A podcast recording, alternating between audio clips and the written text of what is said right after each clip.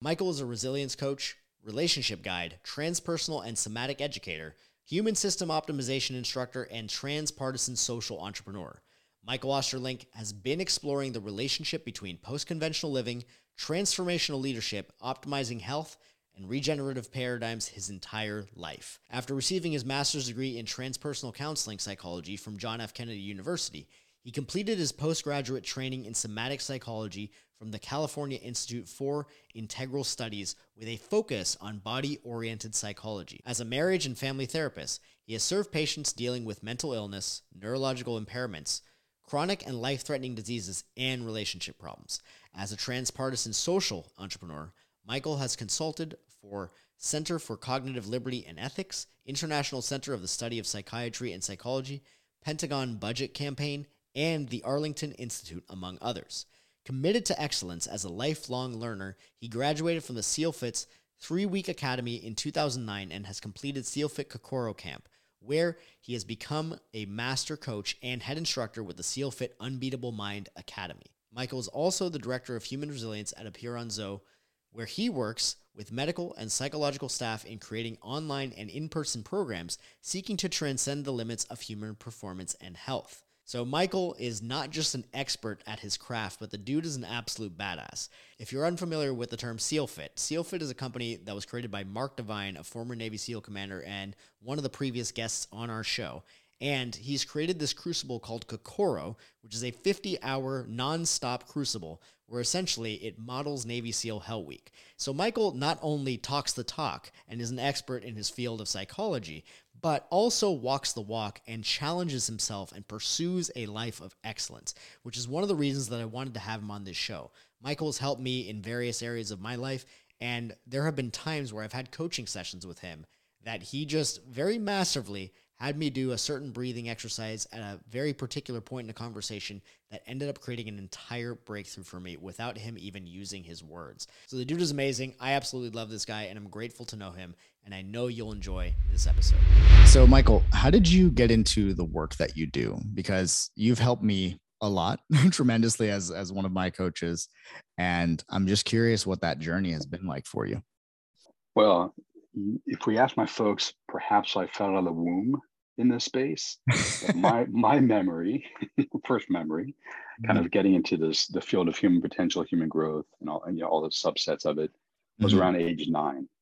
Age nine. So yeah, I was um, I had some health and learning disabilities as a kid, and school was really hard. Although I was really smart, and health conditions at the time were not treated the same way they were today. So I, you know, I had some things going on inside my head. Put it mm-hmm. that way. Yeah. Which we can talk about later if you wanted to, but um, my mom took me to see a psychiatrist. Mm. And we talked for like the first 45, 50 minutes. And at the end of the session, I turned to her and I said, He's fat and he smokes. Can't help himself. How's he going to help me? I don't want to see him. Wow. And I left. That That's yeah. very insightful for a nine year old. yeah, I know. It's pretty fucking obnoxious, I actually. I would have yeah, thought the yeah. same thing. yeah, yeah. Fortunately, my mom was on my side, you know, mm. and uh, she's like, okay, you don't have to see him again. Because, which I'm really happy that she took my side because hmm. most likely he just would have put me on a medication.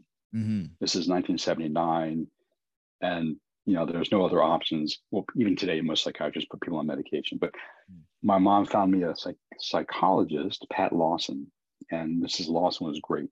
So she taught me biofeedback and this is 1979 so you can just imagine like the technology is pretty pretty poor uh, you know balloons if you relax a balloon would rise if you're stressed out the balloon would fall on the computer screen mm-hmm. nothing like it is today but she taught me biofeedback she taught me guided imagery she taught me meditation um, she got me into the martial arts so that kind of opened my whole world up mm-hmm. to like all the stuff that you and i talk about all the time yeah you know spirituality and nutrition fitness and health and human optimization and relationship stuff um, so that that set me first on the path of personal interest mm-hmm. it didn't become professional too much later which i can get into yeah no, I'd, lo- I'd love to hear the story i'm okay. sure because it, it's a very yeah. interesting background that you have and the the the people that you help the way that you've helped them have been in like some really spectacular ways so i'd love to hear how it blossomed and some of the stories that, that have come out of that yeah so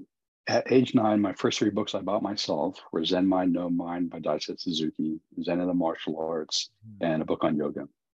And I'm sure like nine. yeah, yeah. Well, and, and, I'm sure if I had no effing idea what I was reading, but I was really drawn to it. Like I don't probably didn't know what I meant, what what was meant by the words, but I was like, mm-hmm. for whatever reason, Eastern philosophy I was drawn to. Mm-hmm. So from that moment forward, I you know I there's a magazine called East West Journal out when I was when I was a kid into early teenagerhood. I used to get that, and all the people I eventually studied with in grad school were like talked about in those magazines. So it was really cool. Eventually, like 20 wow. years later, or 15 years later, to like pop like, oh my god, I read about you 20 years ago, 15 years ago. So it was always a private interest. Mm-hmm. So you know, back in the day, besides those books, was like Ram Dass. It was um, the Way the Peaceful Warrior. You know, those kind of books mm-hmm. were kind of popping onto my bookshelf. Yes. Um, private interest, publicly. Um, I was in college. Government was my degree. History was my minor. I think I also did a minor in business or something. Mm-hmm. Uh, ended up doing an interview with someone in the government because um, my plan at the time actually was to go m- either military or law enforcement intelligence. Mm-hmm. Keep in mind, I was born and raised in a suburb outside of Washington D.C. Mm-hmm. So all our neighbors were military, law enforcement, like FBI. Yeah, that was CIA contractors. Yeah, just yeah, it's just the environment, like what I was drawn to. Mm-hmm. And I'll tell you a funny story in, in a second about that. But um, so then I did this interview and it, was fa- it ended up being a family friend. So privately, he's like, hey, you should go back and get your degree in MBA. This is the 80s. MBA is really big back then. Mm-hmm. That way you can come was, come into this. yeah. Yeah, it, it, was a thing. So he said, anyway, you can come into the government agency that well, I was interviewing for at a higher level. So I started an MBA program and I was doing fine. I think they were like a 3.5. Mm-hmm. Um, and then unfortunately, a um, dear friend of mine since I was five was murdered. Oh, wow and um, kind of gave me the dark night of the soul. Like, oh my, you know, what's life? What's the purpose of life? I was kind of depressed, not kind of, I was depressed and like mm-hmm. kind of in shock. Uh, he was killed in a bar fight. It was a fight. Mm-hmm. He, he, they took it outside. The guy got a gun and, and killed him. Wow. Um, so just like blew my world open. Mm. Um, it got me thinking, like, you know, what do I really want to do with my life? Life is so precious. Like those kind of internal conversations. Mm-hmm. And then a month later, one of my professors committed suicide, which is like nailed the coffin. Yeah. Like, fuck, you know, what, what, what do I really want to do? And it's not the MBA because I had no interest in any of the things I was learning, like accounting. Mm-hmm. The only thing that was interesting to me was the psychology of management. Mm. And I was like, well, if I'm going to study what I really want to study, why don't I just go back to my original interest, which I already discussed with you, more the spirituality and the human optimization stuff. Mm-hmm. And I left that MBA program. I, I was pretty close to finishing, but I was like, no, it's not not for me. Mm. And I moved out to California and I did my graduate studies first at John F. Kennedy University in transpersonal counseling psychology, mm-hmm. became a licensed therapist, and then I did my postgraduate training at the California Institute for Integral Studies in somatic psychology. So I'll stop there. That's you know that's it starts to get professional. Yeah, absolutely. That's that's an, a, a crazy story, and what's really interesting is like anything else, right? Mortality of when it when our own mortality comes into question or when the mortality of those who are close with us or those that we love uh, confronts them in that way. What's really interesting about it is it puts everything in perspective right? It's that yeah. whole stoic concept of memento mori where death is the ultimate equalizer that puts things puts priority right in front of your face. And like what do i actually want to do with my time? Because yeah. it's very clearly limited and precious given the things that I've just experienced. Exactly. And, actually, one of the practices I've done over the years is meditate in cemeteries for that reason, as a reminder of death. Mm-hmm. So I integrated the Buddhist practice of meditation with the Stoic recognition of what you just walked through. That's right. Yeah. Yeah. That's um yeah, it, it's crazy because when I when I hear your story, one thing that I think about is how when I was in school, I was actually doing personal training as like my first business. Like I was just like a freelance personal trainer and I was studying kinesiology hmm. and I absolutely hated it. I didn't have the the endurance to to go through as much of it as you did your MBA. Like within the first year I knew I was like this is not for me, but the thing that was really fascinated by was the psychology of what it took for a person to transform the way that they viewed themselves so that they could make a transformation in their body. And I wasn't really interested necessarily in the science of it. I loved that that process of helping somebody shift the way that they thought about themselves and what they were capable of. And I realized that that was not a topic that was taught in school, and which is why I went the coaching route. Right, right. Yeah. And I'll just do a plug of you. You're an excellent coach. Thank you. I've actually seen, no, seriously, I've actually seen you uh, teach. So Thank good you. on you for having that realization and like, oh, this is my path. Yeah. Not this over here. Yeah. Yeah, it was it was a Yeah. tough decision, right? Like I'm sure you went through your own share of it when you were leaving your MBA and perhaps you had family or friends or teachers like what are you doing? Like you're almost done like and you're going to go for this psychology stuff? Like what are you no. Well, and, and not even psychology stuff, but transpersonal oh, psychology. Oh, transfer. Yeah, so so not even like is academic that? Yeah. Yeah. Yeah. Yeah. not even the accepted form of psychology. Yeah. Yep. Exactly. That, that's intense. And so in that, I mean, there I'm sure there are people listening to this who have wanted to do something that goes against, you know, what their friends, family, and you know, maybe teachers, depending on where they're at in life, have mm-hmm. wanted them to do. What what was it that allowed you to make that decision despite some of the criticism that you got? Well, I great question. I have a long history of challenging the status quo since elementary school. Hmm. And the funny story in my family is my is my dad. Every like when I was in elementary school, and I'd get in trouble. When I say in trouble, I don't mean like behaviorally, Mhm. but like my ideas would get me in trouble, and I'd challenge teachers on things. Well, my my dad says, "Oh, wait till you get out of elementary school. Once you get into high school, everything's gonna be better." Hmm. And I got in, in a lot of trouble in high school. And I can tell you stories if you want, but then I would love to hear. like just wait till you get to college. Everything's gonna be fine. They're, they're open for ideas and debates and dialogues. And I got into college, I got in trouble. I'm like, holy shit. them. Just wait till you get to grad school. I get to grad school. And even though I was in an alternative grad school, I still got myself in trouble. Right. Oh God, this is never gonna end. So, you know, I've always been contrary to the consensus reality, Mhm. but not in, not in like in a like a, a, offensive kind of way. Just I'm really curious and I ask a lot of questions and I don't take the face value of what people say back to me is at, at, face value. I'm like, there's more to it. I have to keep Mhm. probing, probing. And if people say to me, "Oh, you're just a, like," if their sentiment is, "Oh, you're a kid. What do you know?" I- Mm. that didn't never stop me from keep pushing back. Right. And I'll give you I'll give you one example. Yeah. kind of in a fun way. Um, this is in high school. Um, I wrote a paper for one of my one of my classes, and um, let's see. She was a born again Christian, Mhm. and, which is fine, nothing kind of cool. And I can tell you another story about that too. But and I wrote a paper that was kind of uh, um, Life of Brian-ish, Mhm. Monty Python-ish, and it Mhm. really offended her. So she gave me a zero, but it offended her religious sensibilities, not because I did poor grammar Right. or poor spelling. yeah, it wasn't anything wrong with the writing. Yeah, yeah.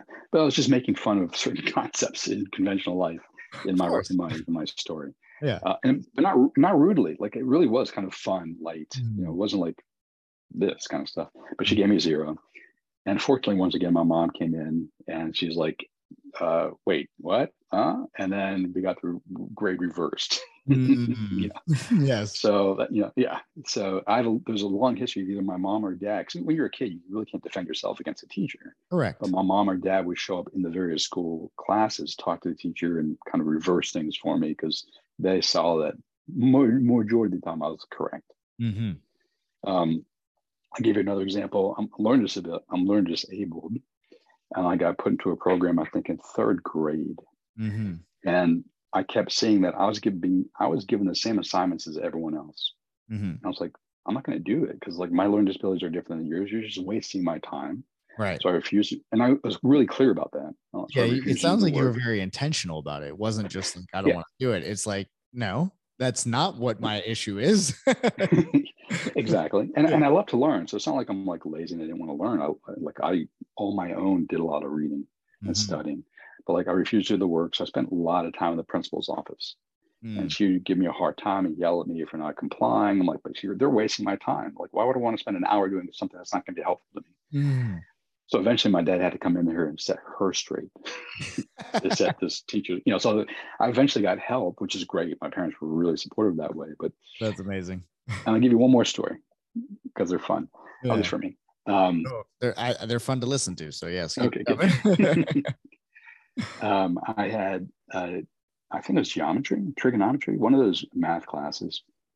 And um, you remember you had to do proofs, you had to write out proofs. Mm-hmm. Maybe it's trig, it's so long ago. I couldn't write them out. Mm. I could only do them in my head. Mm. So my teacher kept saying, You're cheating, you're cheating, you're cheating, because you're supposed to be able to write them out, but I couldn't, but I just figured out in my head and I can tell her the answer. Mm-hmm. But like, watch me. I'm not looking at other people's papers. Like I just, yeah. I, for whatever reason, I can figure these things out. Mm-hmm. So retrospectively, the answer should have been, wow, how do mm. you do that? Mm-hmm. But that's not what they did back then. It was more like you're a bad kid and you need to get some help. So my parents found me a tutor. She was a math tutor who taught me the right way of doing it so I could not get in mm-hmm. trouble in school. So that, you know, that was like a compliance thing. Like, I don't, I don't know how to get out of this. I have to do it the right way. I learned how to do it the right way. But the fun thing is, is my tutor was also born again Christian. Mm. And she spent the first half an hour teaching me how to do it right. You know? Mm. And the other half an hour trying to convert me. and uh, I never told my I never told my folks because they would have pulled me out immediately. But I loved it because I just engaged with her and like I learned so much from her about her perspective on yeah. Christianity. Mm-hmm. So it was like a really a fun conversation. So I like I looked like over a year, maybe six months. Like mm-hmm. I learned so much about Christianity from her born again perspective. Yeah, it was really kind of cool. no, it, that that is super cool because at least for myself, and I'm sure you you as well, you've worked with people that have varying belief systems and even like religious belief systems that are very mm-hmm. different from your own like things that you don't espouse in your own life. And what i what i found is like just because i don't agree with what they think the world is or what life is kind of thing doesn't mean i can't learn something doesn't mean i can't appreciate their world. And at least from a coaching perspective it's really important to be able to get into somebody's world to show them that you understand what they're feeling and, and talking about. Otherwise your words land on deaf ears when you you know go to help them in any form of therapy or coaching. So i think it's really interesting to have that perspective that you did and very intuitive as well especially as a kid to be like yeah let me let me learn about this yeah yeah, yeah, and you and I share spiral dynamics in mm-hmm. common, so we understand complexity of stages of development and stuff like mm-hmm. that. So I didn't have that model back then. I have, but now, obviously, as an adult, I studied it formally. Like mm-hmm. you know, I must have some intuition at the time. Like, oh, this is interesting. Some curiosity and intuition. Yes. Like I don't have all the answers. I'm really curious about life. Explain to me how you see the world. And for me, I like building maps, mental models, like ooh, mm-hmm. bigger, more expansive, more inclusive. So the more people I talk to have different worldviews than I, I'll, my maps expand. And I can mm-hmm. understand them better and understand like the, the, the dynamic balances or unbalances in many cases that occur between conflicting worldviews. That's right. Yeah, it's, it's kind of really cool.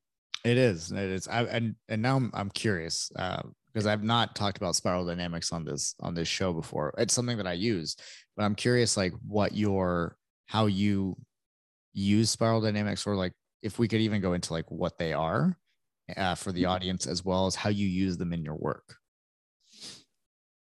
Well actually since you did just did some training maybe it'd be best for you to explain what spiral dynamics is in a minute. Oh you're my guest. I want to hear the way I'm you curious. and I, am don't worry i'm going to chime in. I'm not just this is not just you doing it. all right. Well yeah, the easiest way I like to do it for people who have no background in spiral dynamics or any kind of system like that is to ask them, have you ever watched a child grow into adulthood, maybe your own, you know, maybe a, a niece or nephew, and you notice that their complexity of thought changes, you know, hopefully. a mm-hmm. five-year-old has a different level of complexity of thought than a seven-year-old, than a 12-year-old, than a 15-year-old, than a 25-year-old, than a 30-year-old. So, you know, you can see a natural progression of more complexity of th- thinking in this case, cognitive capacity in this case. Well, th- that is true in multiple different lines of development. You can see from moral development to, you know, like I just said, cognitive development, emotional development, all, there's like 21 lines of development that there are particular stages that people can go through. It's not guaranteed, but they can go through. spiral dynamics is one way of looking at that kind of thing but theirs is more about v memes or value sets or worldviews or perspectives how people see the world in front of them not necessarily cognitive capacity although that does play a role not necessarily emotionality although that plays a role not necessarily morality although it shows up differently at different levels of complexity. So you can be with people and you can see where the, the life conditions might have created the conditions for them to express themselves in more levels of complexity in terms of their values yes. over time. And it's not just with individuals it's with cultures as well so you can look at our here in the us western europe japan south korea you know kind of we're in the information age mm-hmm. completely different worldview than what we preceded us the industrial age mm-hmm. which is a completely different worldview. When I say worldview, it's not just like I think differently, but the techno-economic systems are different, the social structures are different, you know, the economic the dynamics are different. Previous to industrialization, you would have agriculture. Mm-hmm. Previous agriculture, you can go further back, but each each epic or or world world that is created from that particular worldview is different. And as you as as we move from one to another, we never leave behind earlier ones. We mm-hmm. transcend and include them. So, like you know, you and I, we took our summers off from school when we were mm-hmm. little kids, right? Mm-hmm. June, July, August. Why? That's when you're especially you're farming. Mm-hmm. I bet you and I weren't farming. No, I was not farming. but yeah, but 200 years ago or 100 years ago, people were farming. So the kids on the farm had to go to school, and then they took the summers off to do the harvesting. So you can you can look at any epic, the epic that the new epic that emerges, and there's usually pieces of the old one that uh, uh mm. survive into the new one. You Very keep going forward along those lines. That's just one way of thinking about I mean, it. You know what? I've never even heard it in that way, so I'm glad that you explained it. I'm glad. okay, cool. It is it is well, different than I mean, it's it aligns with, but it's it's described differently than my original um, understanding of it. So I I like that you bring in the the levels of complexity because what it seems like with uh, spiral dynamics is and for those who are unsure or who don't know what spiral dynamics are one one simple way to break it down is we could look at it as values levels values levels of consciousness. And what you value increases in complexity the higher up you go. There's not one value that's better than another but the values the values levels they move with the changes in the needs of the environment. All right, mm-hmm. so when we think about that, at least the way what I the way that I teach it to make it simple for for my clients is that you know you have your eight values levels based on the work of Clare Graves, and each one, what the what initially I guess creates the priority of that values level is what I like to call like what is your Godhead at that level of complexity. So values level one is survival right? You're just values yeah. level one consciousness. The complexity is that you're just aware that you are a being of some kind in physical reality. And so it's all survival. It's like eat, procreate, uh, you know, fight, like get what you need, and that's it. There's no there's no more complexity beyond survival. And we don't to my knowledge, there are no humans that are at level values level one consciousness anymore, unless, of course, they're you know out somehow out in the wild feral. But again that's probably not, a thing but that brings us to values level two which is the tribal values level which the godhead in mm. that as you know is the the tribe right? The the the community it's safety through the tribe itself. So it's very tribal consciousness and it's let's do what the chief says. Like the chief is is is essentially the, the authority figure the godhead of that. So when i when i explain this to clients because we do use it in coaching is what does that level of complexity what does that environment call for as your highest priority or your your source of truth so to speak? And that source of truth moves and evolves over over the development of the human being completely agree. You know, and I, I when I talk about this to you in this very second, a couple minutes ago, you know, I, I'm conflating integral theory and spiral dynamics because I was brought up at the time. I was brought up at the time. This God, it's so weird to say. When spiral dynamics and integral, Ken and Don were, were friends, and and it's spiral dynamics integral, mm-hmm. or integral theory included spiral dynamics, and they separated out and they're different. And if you ask me for pure spiral dynamics, I might share it a little differently than I did. Like, you know, I didn't. So I appreciate you walking through that. and there are other models of maps that fit nicely. You know, like you can look at individuals, they become, they go from egocentric mm-hmm. to ethnocentric to world centric as three examples. Egocentric is all about them.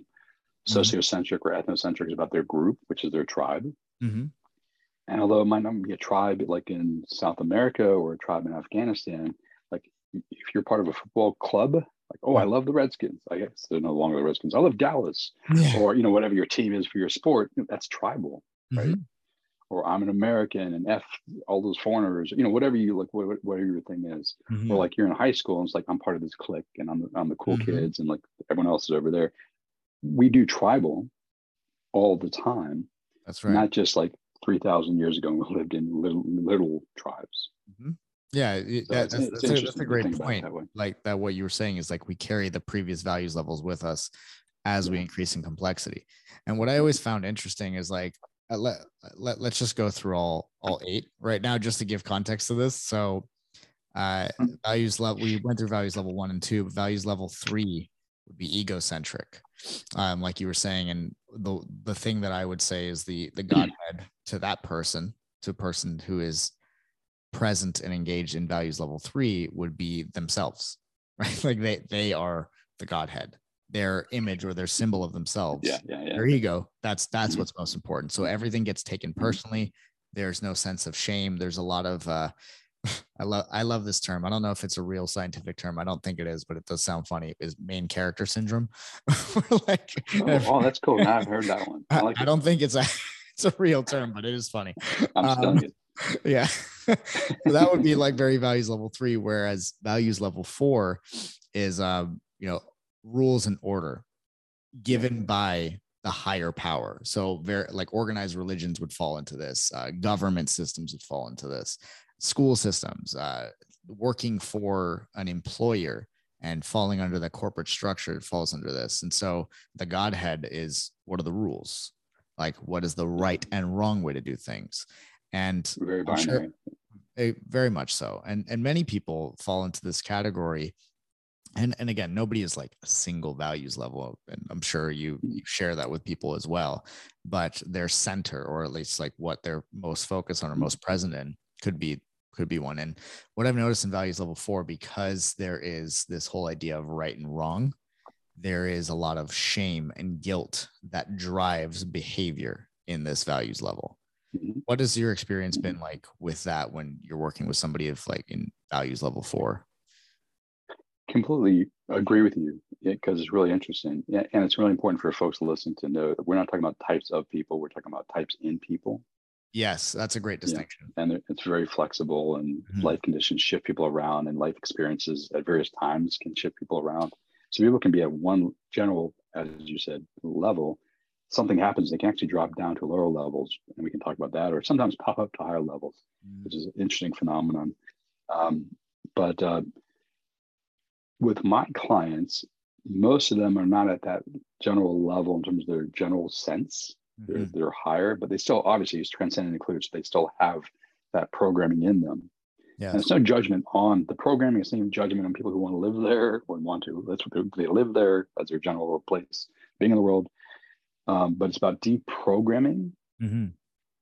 some of the messages that they got, which limit them from fully expressing and living out their lives. Because mm. if you operate out of shame, because mm-hmm. you're you or sinful or whatever the religious system says is the term for doing it wrong mm-hmm. you know then you you operate out of kind of the reward well i'm going to do it the right way so i can get rewarded i'm not going to do it the wrong way because i want to get punished and that sets up a really interesting um, split in the psyche mm. so you're not operating out of freedom of choice you might think you are but you're really operating out of fear and then the shame yes and you got to deep you don't have to but our work here's my work with people. You get like, to, you'd like to. Program. Yeah, right. you, yeah, yeah. You get to deprogram that stuff, mm-hmm. see it, and then deprogram it. That's that's very interesting because I noticed that one of the hardest transitions that uh, a person makes is from values level four to values level five, and it's something that mm-hmm. both you and I did um, in our own way. Like you leaving your MBA was that the nature of that was that kind of a move. It's like I'm getting out of like what's expected and the rules and like what I'm told is good by society necessarily. And I'm going to go my own path because I believe that this gets me ahead in these ways, which brings us to values level five, which uh, many would call the entrepreneurial consciousness or, or the uh, not falling into someone else's rule set or structure, but uh, pioneering your own rules and structure, yeah. which is interesting because those who jump try to jump over a values level or skip one usually find a lot of resistance and a difficult time because we need to learn to some degree how how structure works we need we must have experience of that and uh, what i notice is the jump from values level four of you know being in within a structure and listening to all the rules to values level five where now you're bending rules in order to get ahead to win to achieve to to think beyond what has been established for you and creating your own path that's a very difficult uh, jump to make sometimes because you get a lot of criticism from family from friends from society itself. You know a, a word that comes to my mind because i was thinking about like previous we talked about it's very binary right or wrong mm-hmm. evil or good. And two words that come to mind for this level is effectiveness and efficiencies. Yeah because you think about like not just the individual but you look at his, history Mm-hmm. We we left the feudal system for the Enlightenment. Mm-hmm. The feudal system is very blue, like you're told what to do, how to live. There's a clear hierarchy: evil, good, right, wrong. And then the Enlightenment emerges, and it's like, oh, we recognize the individual. We don't recognize these unnatural hierarchies by force. Mm-hmm. You know, I'm the king. You know, that doesn't work in the Enlightenment. You know, we recognize the dignity of the individual, but but also the markets more fully emerge. And the market, allegedly, if it's not crony capitalism, mm-hmm. is about efficiencies and effectiveness, right? How, how, can I use the least amount of resources to provide the best service possible or good or whatever it happens to That's be? That's right. Yeah. So that's God where that becomes, kind of emerges. Right. That Godhead becomes success itself, like success of the individual and success of what they're putting out, maybe in the form of a business, a product, a service, yeah. that sort of thing. So that's that's exactly. that's a very interesting view on it. And then I, I I've always heard this is that the the values level level five is the master of the material world, right? They're the ones mm. that they're driven to make money, to have success, to have material resources and an abundance of that in their lives. Uh, but naturally, when they have more than they need for long enough, they get to that point where they go, "What's this all for?" And then we begin to emerge into values level six, which is you know the social consciousness values level where mm-hmm. we start to come into asking the deeper questions exploring emotions and feelings and talking through a lot of this this type of stuff. And values level six uh, you know to, to use a crass term it's like the hippie consciousness. But it's in some ways it's you know looking yeah, into yeah. how do how does everybody feel? Does everybody feel good? Does everybody feel understood and heard? And going into that, the well, I, I want to talk about a, a specific detail around values level six, but essentially, the the trajectory from values level five to six is that that person they have enough material success to the point where it no longer fulfills them in the way that it used to or no longer excites them and they start to wonder beyond. They start to ask the mm-hmm. question like who am i? Why am i here what is the what is the point of all of this? And they start to explore spirituality or you know different new age practices. Maybe they get into yoga maybe they get into meditation. Um, but it's more so about love and light at at values level six. So what is what's your perspective on that that transition? Yeah. another word is the sensitive self emerges. Mm. you like become sensitive to like other needs besides we've already talked about survival and order and law and order and stuff like that but besides efficiency and effectiveness and strive drive. And i'm going to be you know successful whatever that means mm-hmm. for our culture and the sense of self emerges and i would like to kind of use the context of history yes you know the the that this particular sense of self or the green meme mm-hmm. uh, mostly emerged in the 60s when people started recognizing well wait we can we can have efficiencies and effectiveness like we can have great material things but we're destroying the environment mm. like we have to be sensitive to environmental conditions so that's where the environmental movement writ large mm. came onto the scene. Feminism started coming onto the scene. Not that it wasn't, not that these things weren't in existence before. They really blew up on the scene. Right. Yeah. Around the same time too. Emergence to these things. Yeah, because it's like, oh wait, you know, we're women. We have full dignity. We, you know, like we need to we need to explore and express our full dignity as human beings. Feminism emerges. uh, racial equality, the racial, you know, the, the, the civil rights movement. Mm-hmm. Well, wait, we have to be inclusive and sensitive not only to ourselves but groups of people who are who did not benefit mm-hmm. from the earlier stages of, of, development. Yes, you know, like here in the states, it could be the Native Americans or African Americans, and you know, so those movements started to emerge in the '60s and '70s as well. Mm. Uh, and what's fascinating is like each each V meme or stage of development has positive and negatives. Mm-hmm. So, like, you know, it, you can get too much of the extreme in one and you can see the negatives emerging. Mm-hmm. The point, my point in saying that is like, it's not all love and light. There are consequences to the emergence of a new value meme. There right. are some possible negative ones and then positive ones too. Mm-hmm. So it might be important at some point to talk about those too. Oh yeah, and I, I think that's that's a really important uh, conversation. Is that that the emergence of the sensitive self like you're like you're saying is really great for inclusion and for empathy like social empathy and making sure that people are seen that people are heard that nobody's left in the dark right? So there's a lot of inclusion there. And what what i find interesting is in values level 6 there's also no no real proclivity or not not a big proclivity towards action towards taking action or creating results, so to speak. It's a lot, it's very much about being and being in those feelings and talking about those feelings, which is interesting because it's almost a rejection of the values level five of like doing, taking action, creating success. And it's a, it's almost a rejection of that and like kind of pushing it away in order to kind of swing the pendulum in the other direction of like, we've through our action we've done so much harm to the environment to ourselves maybe we've let our health go because we're so focused on making money and, and mm. creating success in our life so we swing the pendulum the other way to values level six and what i find interesting is in that when somebody is you know blissed out and they're for for long enough they're practicing their meditation their yoga and all that uh, for a long enough time then values level seven emerges with the question of like i need to do something. Like i need to do something about these causes that that i'm thinking about about these problems that i see in the world. Because values level six one of the I guess you could say like the negative sides of it or the, the weaker sides of it is the it's the recognition of problems, but not any action towards the problems. So no no execution. Yeah, I would say like it's not completely lack of execution, but I agree with you that this those are some limitations. Mm-hmm. Part of it is like you can't necessarily do consensus building mm. and also take action in a short period of time to get things accomplished. That's true, right? Yeah, because everybody needs to be heard, right? So if you are needs to be getting a consensus, yeah. like the the yeah. the speed of decision slows down dramatically. So that's actually yeah. that's a much better way to put it. It's not that they don't like action; it's just everybody needs to be heard and their ideas need to be acknowledged. So yeah, that that, that, that makes time. perfect sense. Absolutely. Yeah, and then you know then then the values level seven emergence of you know what can I do about this? What's the what's the result that needs to get done? Like I'm not getting any results by doing things in this way.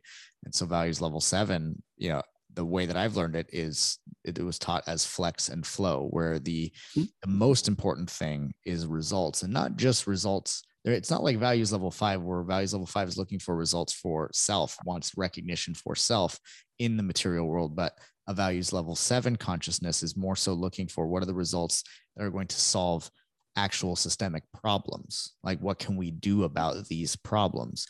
And values level 7 doesn't care if it gets the recognition. It will very gladly put someone else in charge if that's the best person to do the job because it's about the result not about necessarily the recognition for the result.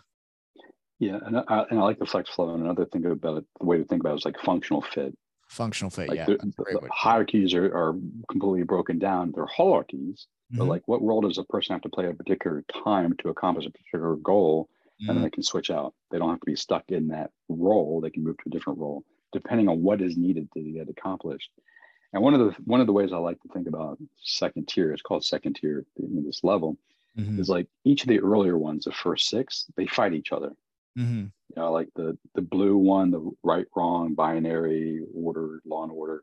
They look at anything, not them. They're like, it's evil. It's evil. It's evil. Let's mm-hmm. fight them for the most part.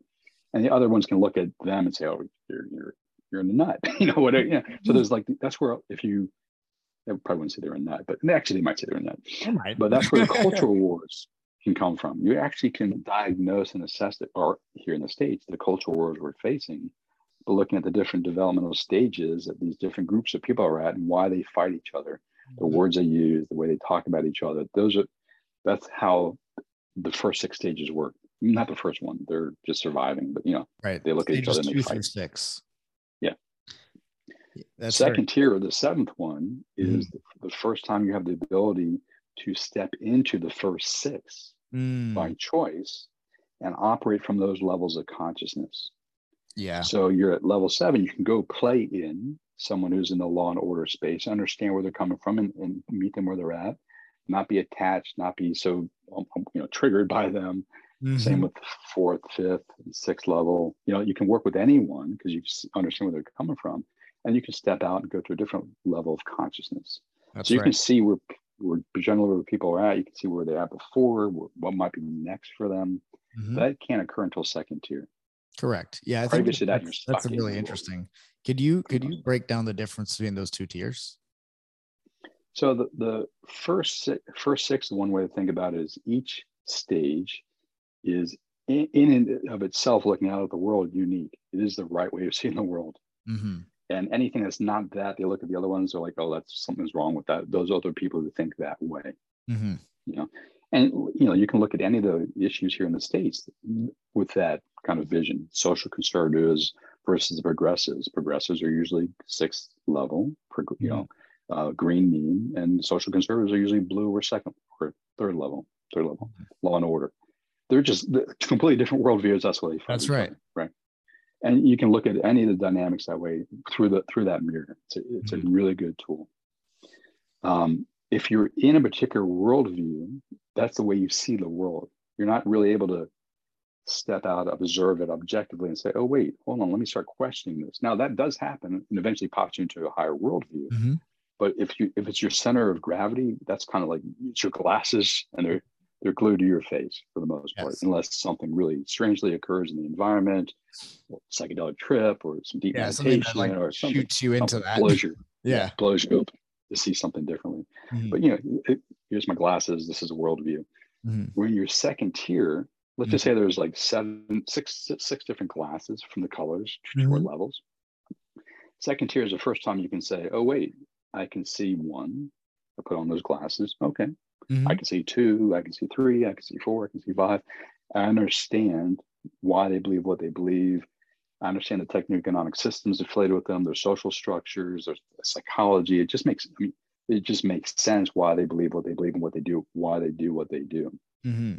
But second tier is the first time you're able to step into the earlier, less complex levels of development mm-hmm. and see them clear more clearly, not fully clearly, but more clearly.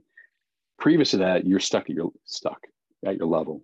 You're not going to be able to. You're, like if you're um, level 6 mm-hmm. the green meme or the or the sensitive self, you're not going to be going, oh wait, let me feel into the law and order person and understand where they're coming from. Mm-hmm. You're going to think, oh my god, that authoritarian, yeah, Nazi, There's fascist, whatever, yeah. blah, blah blah blah blah, whatever you characterize them, mm-hmm. is they're bad. That's right. I find it super interesting because one. So that's one way of thinking second tier versus the first yeah. tier it, it is it, it's definitely a, a, really interesting way of seeing it because one thing that I've noticed, or like one, I, I, to me, it's like a holding pattern around levels of consciousness, which is a values level four six is is kind of like what I've come to understand it as, which is somebody who lives in the society of four and abides by four rules, but thinks and acts like a values level six. So it's almost as though they live in a four container. Like that's their environment. That's also the way that they think about work, about other people, about themselves. There's a, obviously a lot of guilt and shame associated with that, but they operate in the values level six, entertaining the whole love and light spiritual style of thinking. And what's really fascinating about that is I have often mm. seen a person who's the reason why I call it a holding pattern is because they're essentially jumping over values level five. they're jumping over any kind of hmm. like entrepreneurial type of thought into into this like love and light space which is there's nothing wrong with it necessarily but there there will be some sort of friction that happens as as almost like a bypass like a, a bypass of, of consciousness evolution and in doing so well, yeah they may feel compelled to shame those who disagree with them even though the the original intention is inclusion they might shame those who are against their cause or feel like they are wrong because they're not with their cause so three thoughts on that real quickly mm-hmm. um, in spiral dynamics as taught by don beck and i believe chris cowan mm-hmm. they don't believe you can skip stages Jenny Wade, who I also study with, who's a developmental psychologist who has Wade mindsets, which is a very similar type of system, which is research based. She says you can. Mm. So, like, okay, we can have a theoretical debate. I just want to throw that out there if anyone's yeah, like, which way? Okay. All right. Um, and so we talked about transcend and include. So I, w- I would wonder mm-hmm. is the person who who operates from this, and I want, like, I'm, I might be a little bit messy with my language because we're in a conversation. I'm not teaching something. Of but course. Like, types in people, not types of people, but someone who's operating from a level six sensitive self, green meme, I would say more likely, maybe, is that they have not cleared out their four level stuff yet. So they're bringing it in. Correct. So that's why you can see some, like, you know, in the some of the social justice movements, mm-hmm.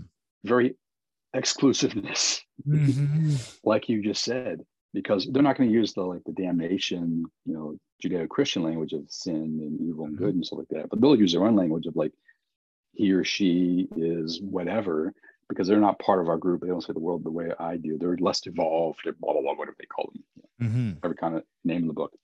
Uh, but it is it's a very similar attitude.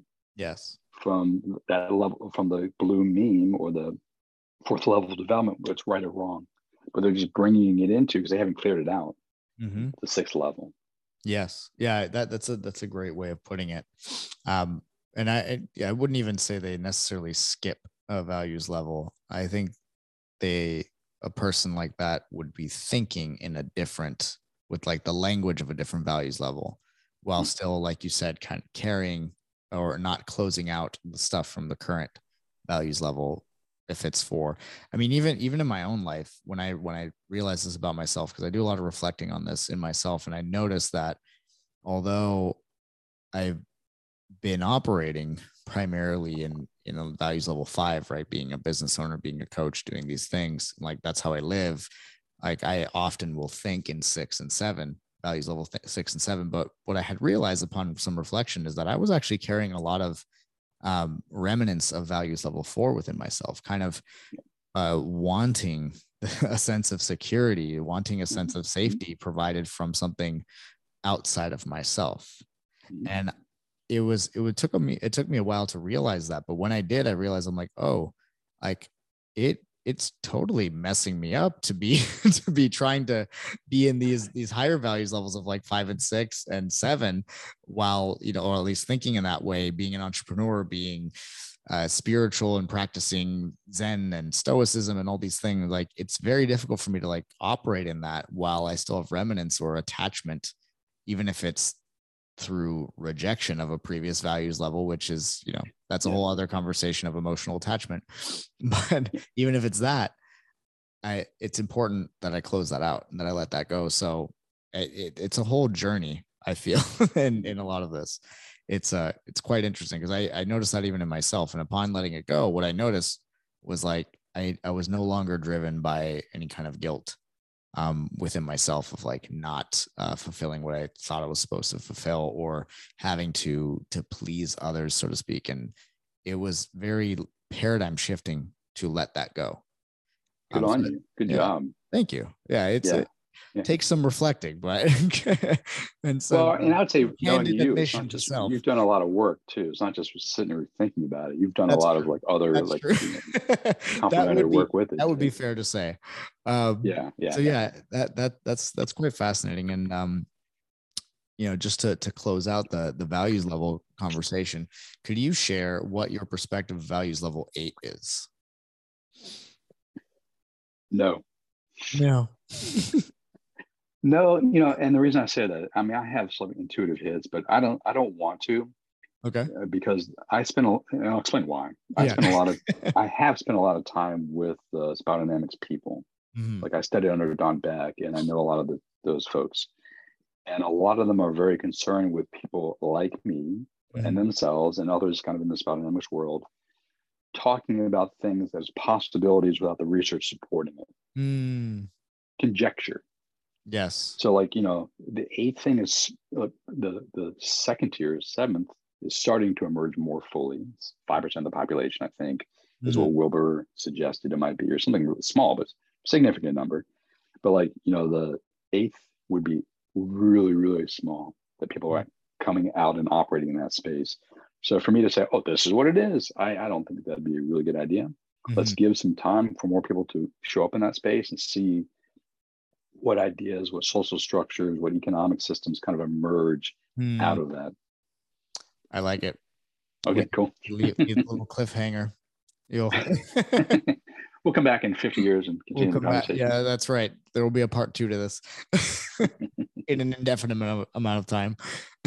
but yeah, the, I think that the understanding and the, the the study of values levels and uh, spiral dynamics is very helpful for understanding dynamics of even your own interpersonal relationships. Right, there are a lot of times where there are disagreements that occur and uh, miscommunication that is merely a difference in values levels. And like once that's understood, there's a, actually a deep amount of compassion and empathy you could have for that person to realize first and foremost that they literally do not think like you at all. Like they're not in the same universe of thought. And so by understanding spiral dynamics, it's definitely something I would encourage any of the audience here or listeners to to go and research. Uh, it can provide a lot of insight into perhaps a lot of challenges that occur in in our interpersonal relationships right a lot of these things are values levels misfire completely agree and, and also for anyone who does od work or works within a business or is an entrepreneur like you work with that's mm-hmm. your clientele it's like if you understand spiral dynamics you then know how to create the structures within your business mm-hmm. for, for functional fit for the best productivity health wellness of the of the employees and the planet but also profit you know, mm-hmm. you know, you have a better understanding of how to structure the different subgroups within a business based on like a model of spiral mm-hmm. dynamics. So it's it's really good for those kind of things as well. Absolutely. So I want to want to shift gears for a second because sure. I I know your the, the field of psychology that you went into uh, was transpersonal psychology. Yeah. That was the that was the, the the pivot that you made, and I'm curious because I'm I'm unfamiliar with what transpersonal psychology is. So if you if you wouldn't mind sharing what that sure. what that is and the type of work that you do with clients in that realm. So um, multiple different ways to explain transpersonal. I'll just use the word itself: trans through and beyond the personal. Mm. So recognition that the individual has a personality and identity that emerges mostly through the interactions of their environment, family of origin type of things, their mm. personality. Yes. But there, there's an essential nature that is, exists prior to that and or people have access to information outside their five senses mm. once they let go of their particular identity like this is who i am this is my personality structure so it's transcendent transcending the limit, limited person we think we are mm-hmm. now in practice like what we've studied is a few different things one is within every religious system there are spiritual practices mm-hmm. which help people expand beyond their limited self sense mm-hmm meditation, yoga practices, um, uh, sensory deprivation, psychedelics, prayer, um, chanting. There's various interesting pain techniques people use. Mm-hmm. Uh, you know, a wide variety of practices within different religious systems that help people expand beyond their limited identity, mm-hmm. open their mind, open their heart, free their body. Um, so, so for me, is like studying the various practices, understanding the effects they have on the individual, and helping people who want to. Not everyone wants to. Like I'm cool with mm-hmm. myself. I don't want to change. Okay, it's cool. But yes. if you want to change, you have to transcend the limitations of your own personal identity mm. at that mm. at that moment and expand, expand, expand. And then I work with clients to help with practices that allow them to expand, allow yeah. them to continue to expand. Because you expand, like you have a new identity to live more expansive, you lock into place. That's the new person that I am. Like, okay, cool. Yes. And if you want to recognize that this is still a new limited identity, but it's maybe more expansive than it was, still limited. Let's keep expanding if you want to. Mm-hmm. Yeah. Um, so when, when I studied in grad school, I studied all those different practices. And then, as you know, because it's becoming more and more popular, um, psychedelic medicines or plant medicines mm. are a, a tool that's becoming more popular in our culture. Yes. To say more popular, it's, it's always been around for like 50, 60 years, but more legally available mm-hmm. because, of, the mass research that are being done and ketamine clinics that are rising. And I think within two years, the Biden administration just made an announcement recently that's I think MDMA and psilocybin will be removed from Schedule One. Oh, that's fantastic four. news. Yes, so it'll be available for mm-hmm. more clinical studies and yeah, that's and great. Potential use. All that stuff is really good. But like psychedelic medicines is one example of a tool used appropriately. That's mm-hmm. really important. That can help someone break out of the limited self sense. Mm. Um, and I have, happen to have done my master's thesis on the therapeutic uses of LSD and MDMA in oh, the wow. late 90s. So this is a long, long time ago. Yes. Yeah. It, it was it was not nearly as accepted at that point in time. No, most of most of my research was for the underground, you know, because it wasn't mm-hmm. like I could go to a clinic and say, "Hey, come talk, let me talk to you about mm-hmm. how it's going," because wow. yeah, it was all legal, illegal back then. Mm-hmm. Know, I think it was 19 early 70s. The war on drugs criminalized that research. Mm-hmm. Somebody had to do it, and you you decided to step in.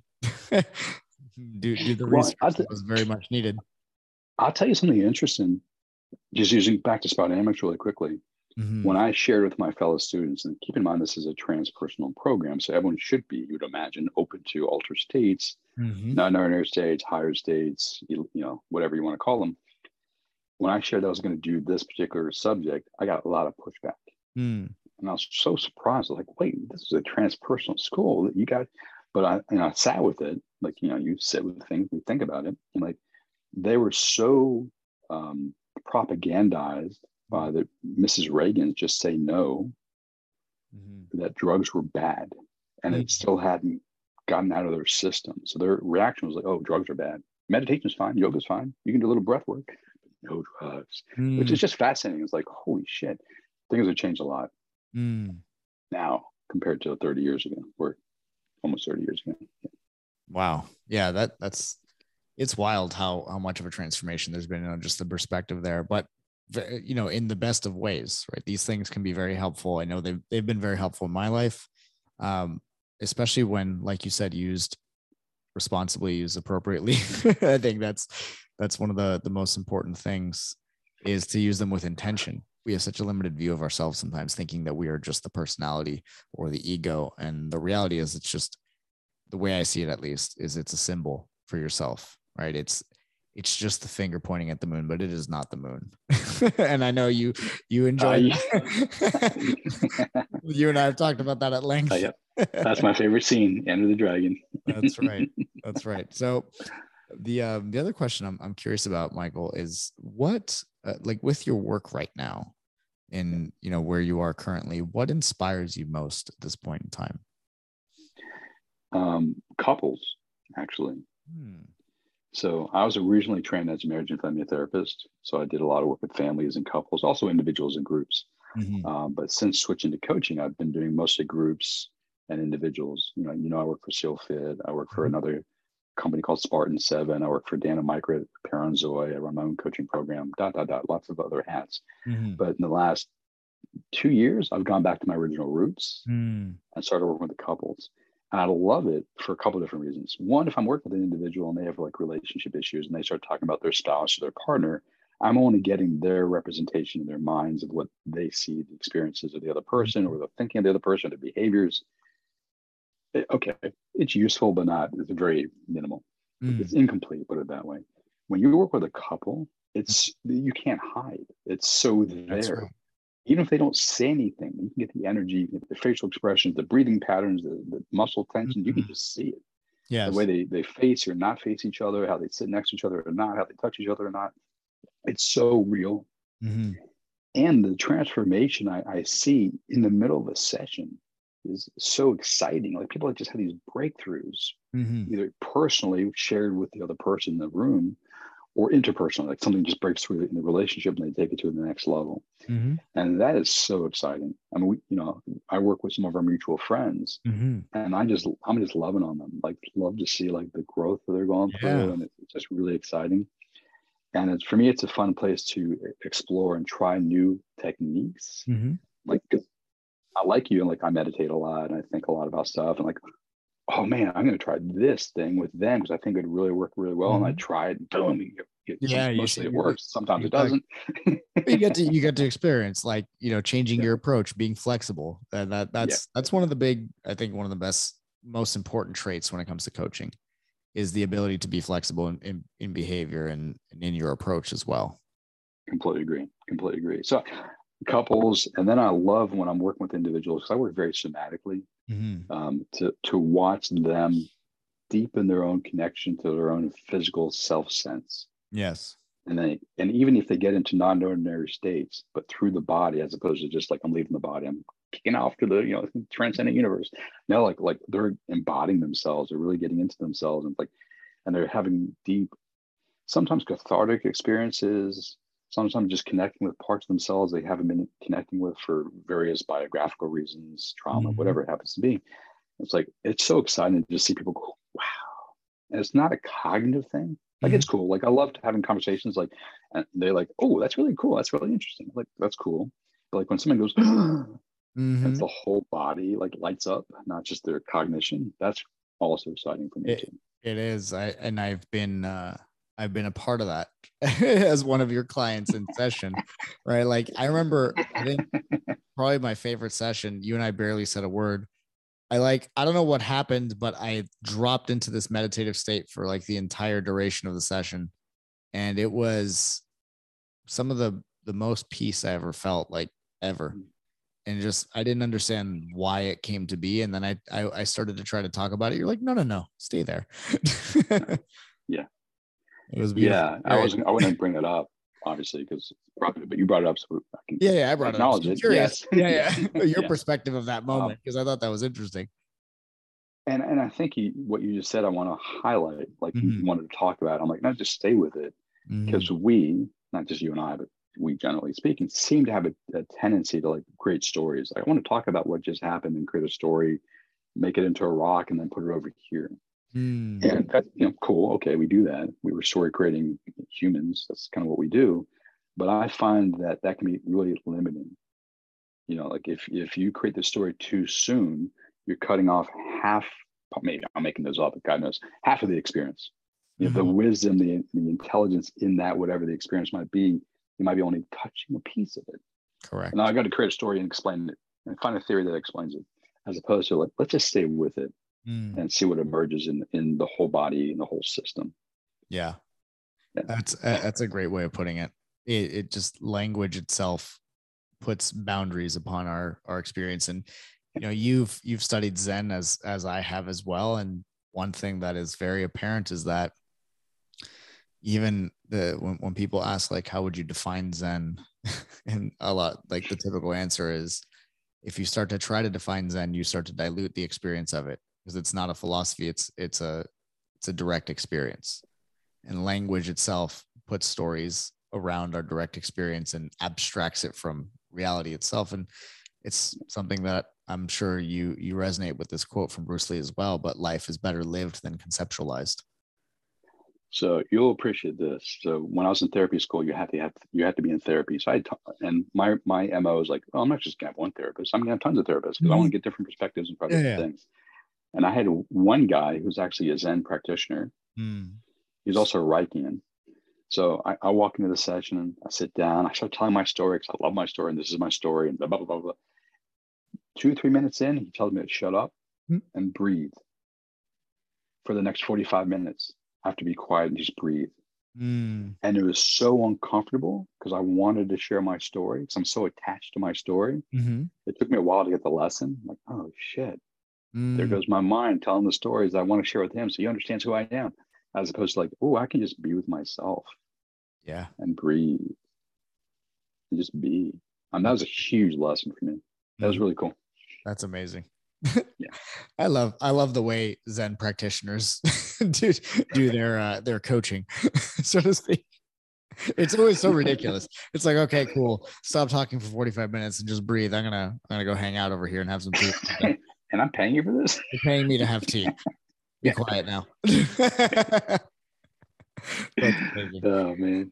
Uh, so before we begin to wrap up, Michael, I wanted to ask you. This is uh, so so this segment of the Zen Stoic path is not specifically about Zen Stoic or Zen or Stoicism for that matter, but it's for what Zen Stoic aims at, which it, it aims at living a liberated life. So my question to you is, what does it mean to live a liberated life?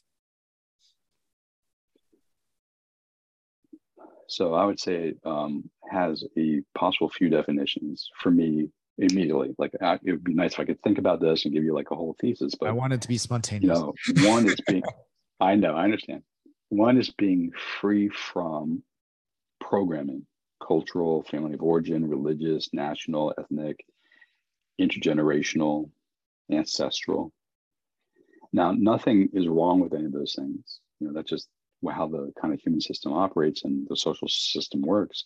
But like liberation is being free from those, or at least seeing those dynamics in oneself and being at choice. So you're not operating from how others think you should be in the world. Others being like, like I said, all those different things.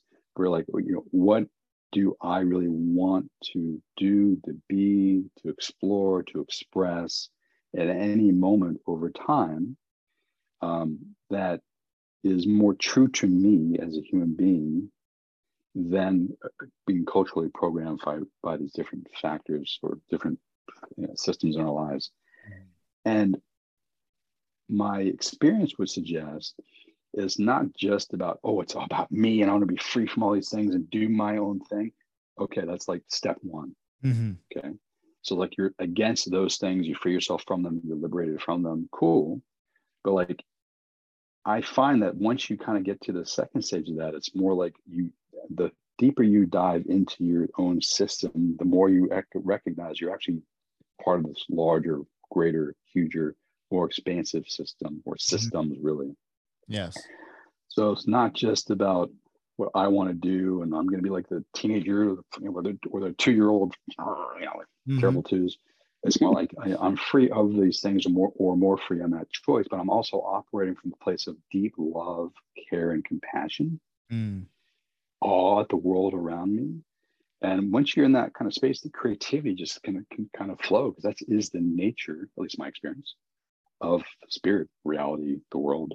Yes. Beautiful. Yeah. I like that. Thanks.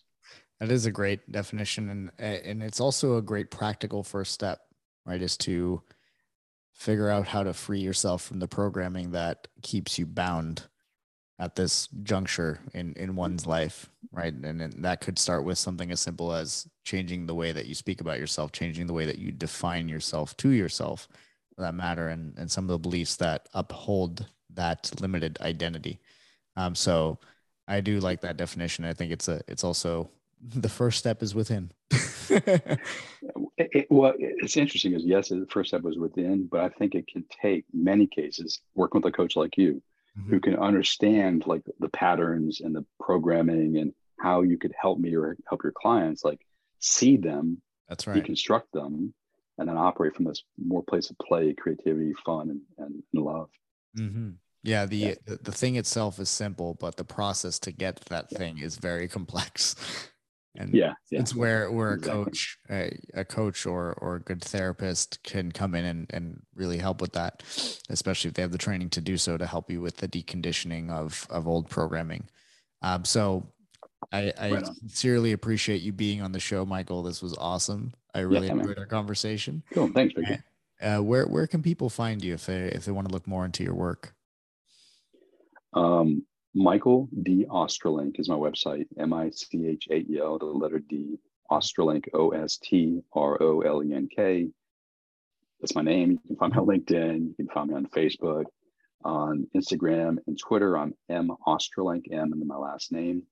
Um, so any of those places you can reach out to me and see what I'm up to and ask me questions. And if there's anything could be helpful, you know, we can have that conversation too. Amazing. Awesome. Cool. Michael, thank you so much for being on the show. And uh, looking forward to having you on again soon so we can close that loop. Hopefully, it's not 50 years, and that would be good. cool. Thanks, Victor. awesome.